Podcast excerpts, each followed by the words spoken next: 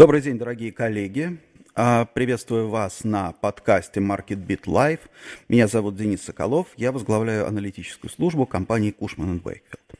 И сегодня я приготовил для вас несколько тем для своего регулярного подкаста, но для начала, перед тем, как мы перейдем к обсуждению этих тем, я хотел бы напомнить, что подписаться на подкасты можно на э, сайте, э, на YouTube, э, Канал называется Market Beat Live. Также подписывайтесь на мою ленту в Фейсбуке Соколов ДТ, на Твиттер Соколов ДТ и Телеграм Кре Analyst, канал Market Beat. Пожалуйста, да, подписывайтесь. Я туда выкладываю всю новую информацию, все а, новые, а, все новые свои материалы и публикации. Итак, коллеги, давайте приступим к тому, что у нас а, запланировано на сегодня.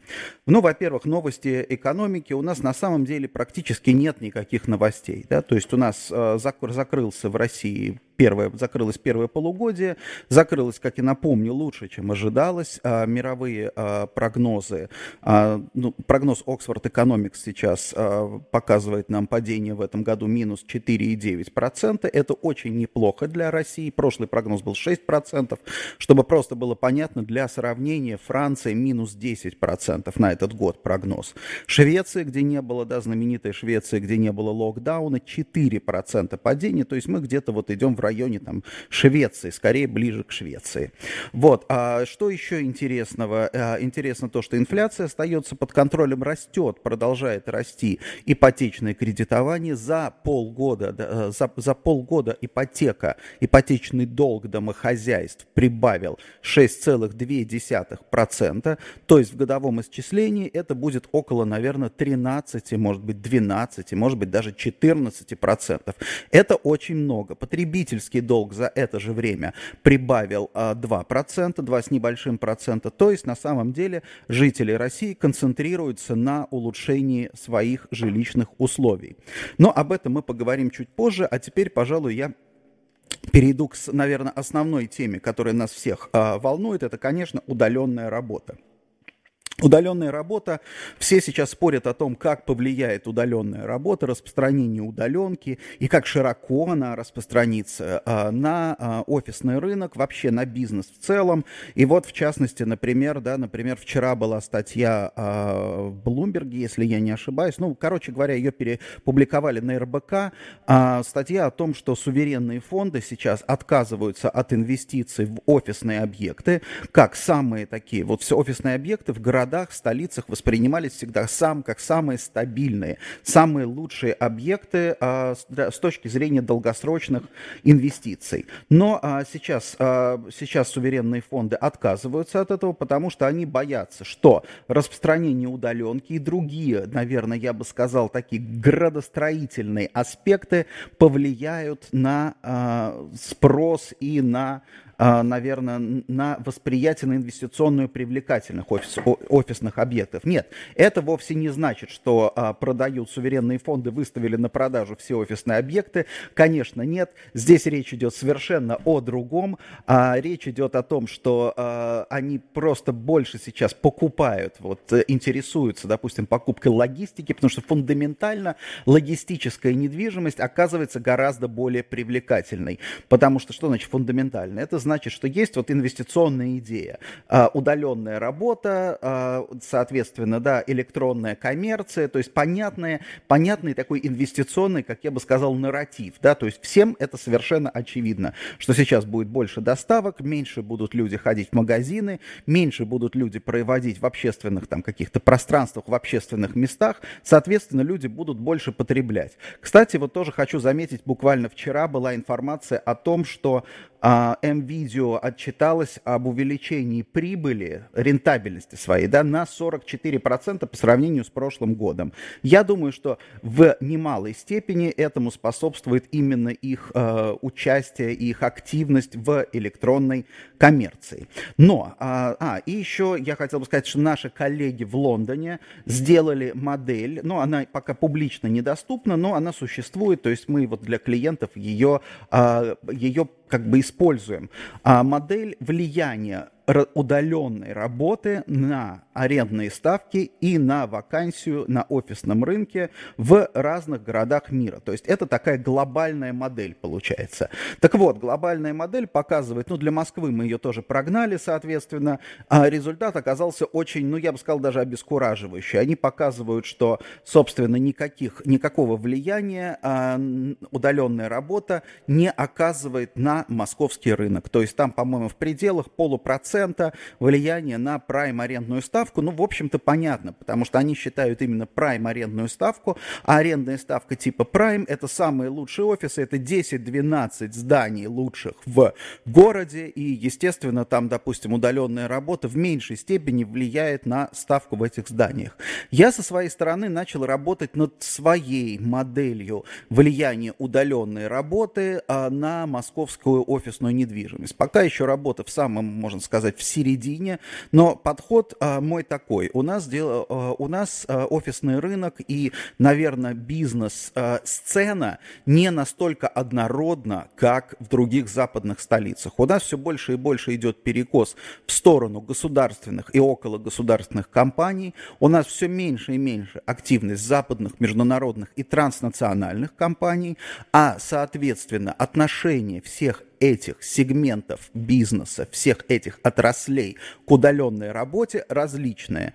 И поэтому вот у меня сейчас получается по первым прикидкам, по первым прикидкам, вот с такой в среднесрочной перспективе, а, это где-то, наверное, а, ну, не наверное, э, в среднесрочной перспективе трех лет, примерно я полагаю, что спрос, ну вот спрос занятой площади, да, снизится примерно на 6% по России. Надо сказать, что уже из, этого, из этих 6% где-то 2,5% отыграно. Как я говорил на прошлом подкасте, у нас сейчас отрицательная абсорбция, то есть у нас за первое полугодие высвободилось около 400 тысяч квадратных метров. Вот, собственно, отыгрываются вот эти вот, вот эти вот площади.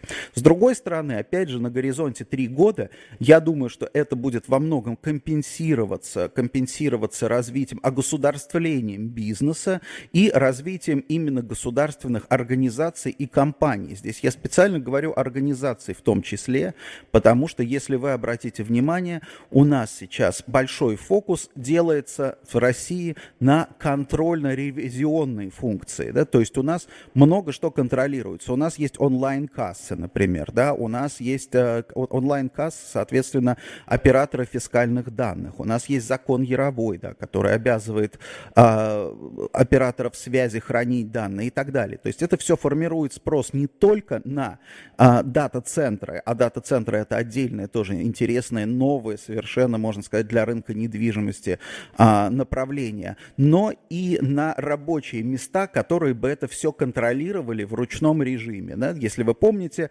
премьер-министр Михаил Мишустин, он у нас пришел как бы с мандатом на контроль, и он, собственно, прославил прославился именно качественной вот этой вот ревизию, контрольно-ревизионной деятельностью. Поэтому, да, поэтому я полагаю, что здесь э, этот, спро, этот, это падение будет скомпенсировано, но надо понимать, что основном наиболее уязвимые к падению за счет удаленной, распространения удаленной работы, это, конечно, да, это, конечно, международные компании, это именно постиндустриального сектора, да, пост, потому что индустриальные компании, компании, которые что-то производят, то есть у них достаточно тоже конечно, будут частично люди работать удаленно, но я умею, имею в виду уже после, в постпандемийный период, уже когда сохранится некая устойчивость, сформируется. Но, тем не менее, это будет в меньшей степени, да, поскольку большая часть занята именно такой вот коллективной деятельностью. Но а, что интересно еще на прошлой неделе, Bloomberg, по-моему, тоже опубликовал эту статью, а, которая а, говорит о том, что по первым признакам и, собственно, вот западные, западные товарищи, западные аналитики указывают на это, а, что удаленная работа, несмотря на все свои преимущества, она приводит к тому, что люди начинают растрачивать свой социальный капитал. Вот на этом я хотел бы остановиться немножко подробней, потому что это важно. Мы очень часто не рассуждаем в контексте социального капитала. Мы говорим о том, что да, сколько люди зарабатывают, какие доходы зарплаты и так далее. Однако многие исследования социологические показывают, что коэффициент счастья, да, то есть удовольствие людей, а, он зависит от а, больш, большего количества социальных связей. То есть тот человек, статистически, тот человек чувствует себя гораздо более комфортно, гораздо более счастливым, удовлетворенным жизнью, у которого больше слабых социальных связей. Слабые социальные связи – это не то, что мы называем, там, допустим, да, закадычные друзья, это именно вот такие вот знакомства, да, знакомства с единомышленниками, там, с людьми, с, с которыми вас что-то объединяет, да, это не близкие друзья. И вот чем больше у человека таких не близких друзей, тем более довольным и удовлетворенным жизнью он себя чувствует. Вот это интересный, интересный момент. Здесь не очень мне, например, понятно, что, как бы, э, что первично, что вторично.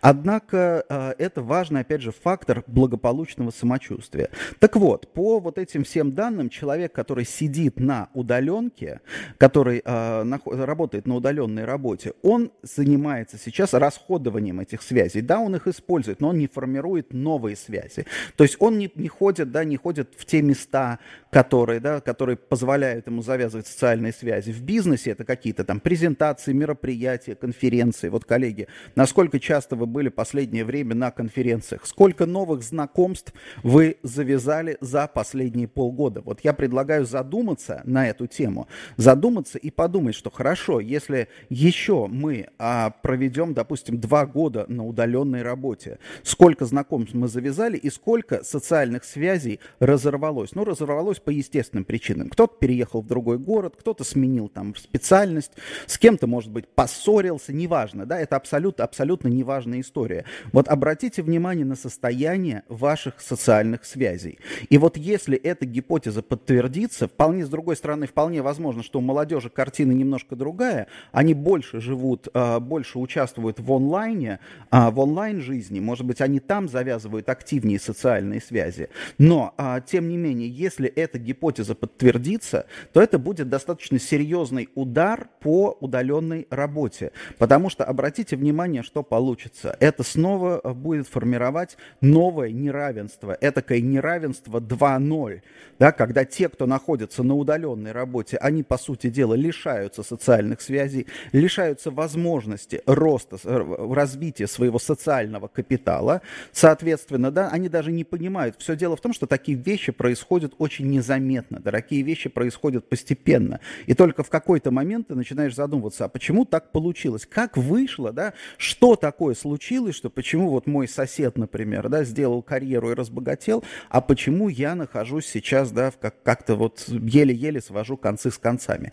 Вот, собственно, о чем идет речь, да, то есть те, кто будут сохранять как-то работу и сохранять доступ к социальному капиталу, к развитию социального капитала, получат больший импульс, нежели, да, те, кто будут просто сидеть на удаленке и расходовать свой социальный капитал. Вот я думаю, что об этом нам стоит сейчас задуматься и, опять же, задуматься о не только о себе, естественно, но и о наших коллегах, наших сотрудниках, потому что благополучие компании любой, развитие компании зависит именно тоже от капитала ее сотрудников. И а, следующая тема, о которой я хотел поговорить, это децентрализация и развитие субурбии. Вот, коли я уж начал говорить о конференциях, а, на прошлой неделе мне довелось модерировать строительную ассамблею, где много, а, где речь шла, ну, собственно, это был такой диалог чиновников и девелоперов, и речь шла о том, как меняется, как меняется даже не рынок, теперь говорят, теперь снова говорят строительный комплекс. А, а, строительный комплекс, лицо строительного комплекса в условиях пандемии. Ну, собственно, жилищное строительство, судя по всему, судя по откликам, чувствует себя неплохо. Единственный представитель МР Групп жаловался на потребительский экстремизм, то есть на то, что а, есть группы юридические, которые специально а, работают таким образом, уговаривают жители, уговаривают покупателей квартир передавать им права, там, допустим, права требований, неустоек за невыполнение каких-то каких там обязательств. Да?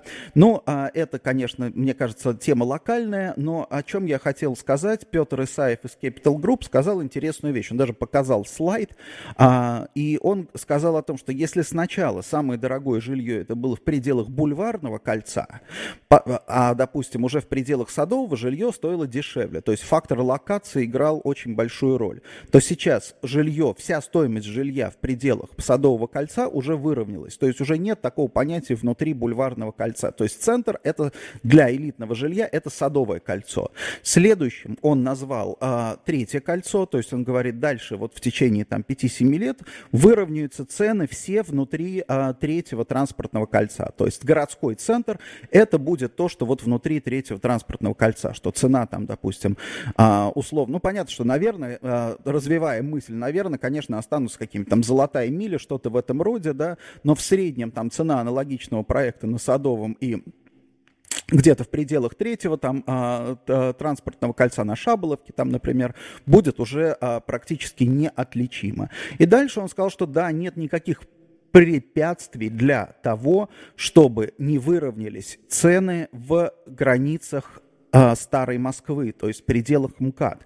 И вот это очень интересная мысль, а, потому что она очень здорово пересекается с тем, что мы видим. Мы видим в, офисном рынке, да, который мы анализируем тщательно, мы видим точно то же самое. Но уже сейчас внутри третьего транспортного кольца арендные ставки на офисы одинаковые. Уже вот как такого фактора локации, что, допустим, чем ближе к центру, тем дороже, внутри вот этой вот, внутри этой субаг, мы это называем субагломерацией, да, вот эти вот э, ядра, да, внутри этого ядра уже, в общем-то, не важно, где находится твое здание, да, ставка там, премия за местоположение примерно одинаковая.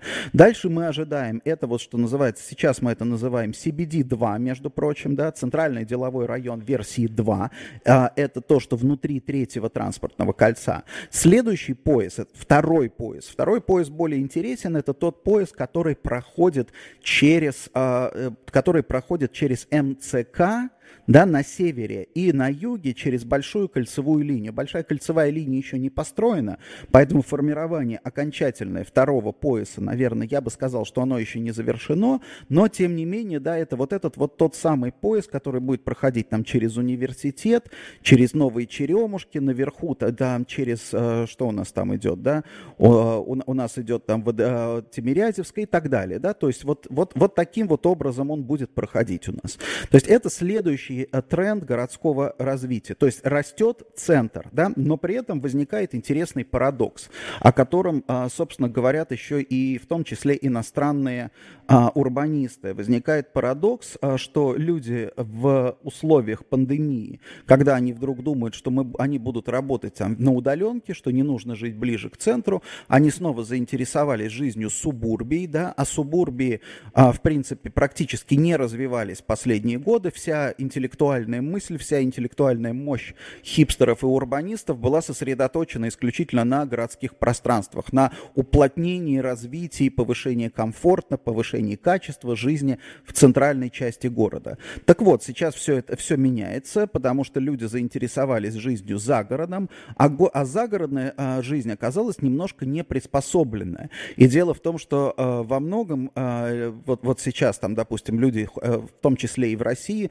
начинают думать о том, чтобы жить в частных домах, в малоэтажной застройке. И вот на строительной ассамблее депутат Государственной Думы а, тоже рассказывал о том, что а, Государственная Дума очень много внимания уделяет а, вот этому вопросу индивидуальному жилищному строительству, что на это делается во многом упор, чтобы люди могли там, допустим, ипотечные кредиты и так далее, и так далее, и так далее привлекать.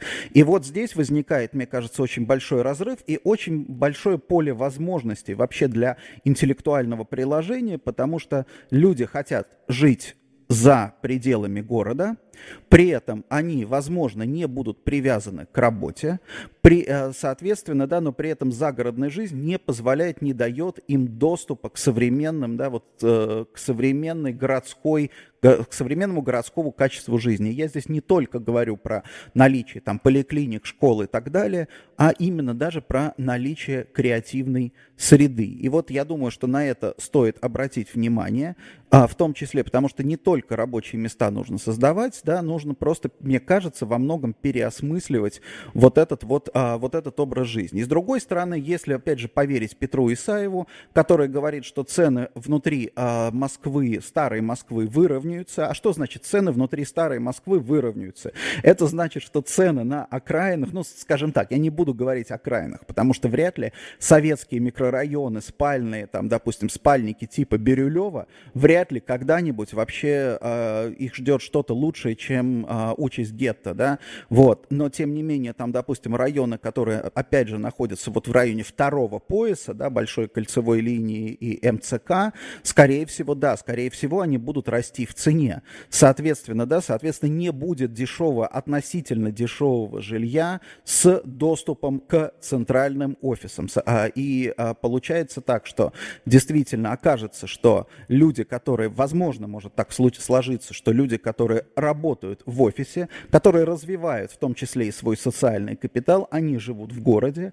Те люди, которые работают на удаленке, они зарабатывают значительно меньше, да, соответственно, и не формируют свой социальный капитал, но им доступно более дешевое жилье, хотя, хотя и качественное. Вот, возможно, опять же, неравенство у нас может пойти по такому новому географическому а, принципу. Соответственно, здесь мы переходим к логическому а, продолжению, это личные стратегии. Вот а, мне кажется, сейчас я об этом очень много думаю, очень важно, очень важно вырабатывать правильные личные стратегии. Нас ждет по всем вообще, по всем признакам следующие пять, сколько там, шесть лет – 4, может быть, года, да, но в любом случае следующие годы нас ждет постепенная такая вот, э, ну, я бы не сказал стагнация. Это постепенное, наверное, даже не деградация, упрощение, упро- во многом упрощение жизни. Вот что-то подобное наблюдалось в Советском Союзе в 80-е годы.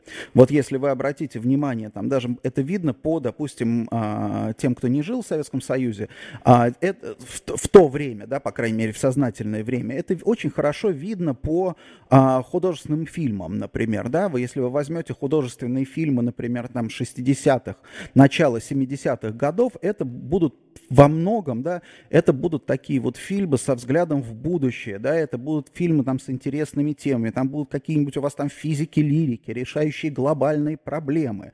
Вот, а, и все это пришло в итоге в начале 80-х в советские художественные фильмы, это было там какое-нибудь заседание парткома, конфликт хорошего с лучшим, хороший рабочий против там хорошего не может найти общий язык с хорошим начальником, да, даже какие-то фильмы более или менее такие, а, не, ну, я бы сказал, не идеологические, там какой-нибудь возьмем там осенний марафон, да, это тоже просто вот такой там, или там полеты во сне и наяву, классика вот этого советского, совет, советского кино, это в принципе просто вот такое вот томление, чита и томление, в принципе, чита и томление духа, да, это вот, то есть это было результатом во многом, насколько я понимаю, экономической стагнации. То есть, по сути дела, не было, остановились там какие-то социальные лифты, не было импульса к развитию. Вот сейчас, скорее всего, мы во многом будем тоже с этим сталкиваться. Многие привыкли последние годы, что все становится лучше, у нас более, лучше цифровые там какие-то эти услуги, лучше так, становится лучше качество товаров в магазинах, больше становится магазинов, лучше сервис, да, потихонечку эта инерция сохраняется, но теперь представим себе на фоне, допустим, потенциального снижения доходов, э, я думаю, что вот эти, э, эти вещи тоже будут потихонечку, да, потихонечку, как бы, вот я бы так сказал, упрощаться.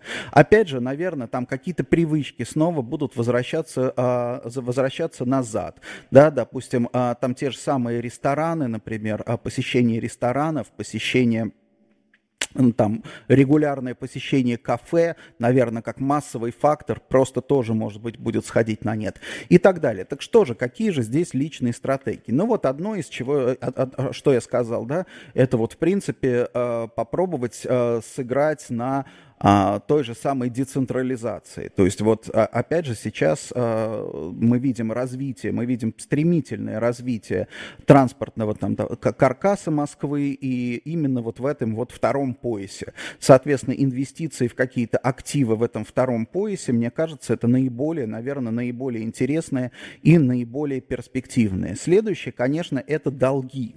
Вот здесь, мне кажется, будет очень, э, э, это очень важно. На сегодняшний день да, ипотечный долг а, домохозяйств составляет где-то около 55 тысяч на человек, включая там грудных младенцев и глубоких стариков.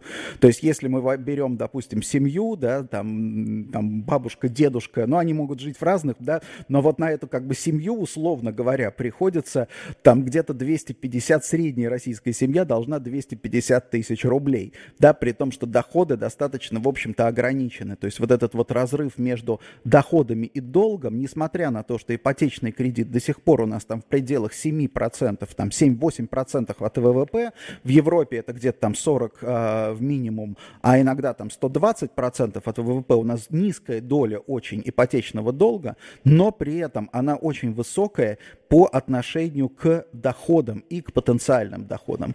Поэтому действительно, наверное, целесообразно, да, как в качестве личной стратегии, а, а, отдавать долги. И последнее, самое важное, мне кажется, вот здесь подумать а, о социальном, а, социальном и человеческом капитале.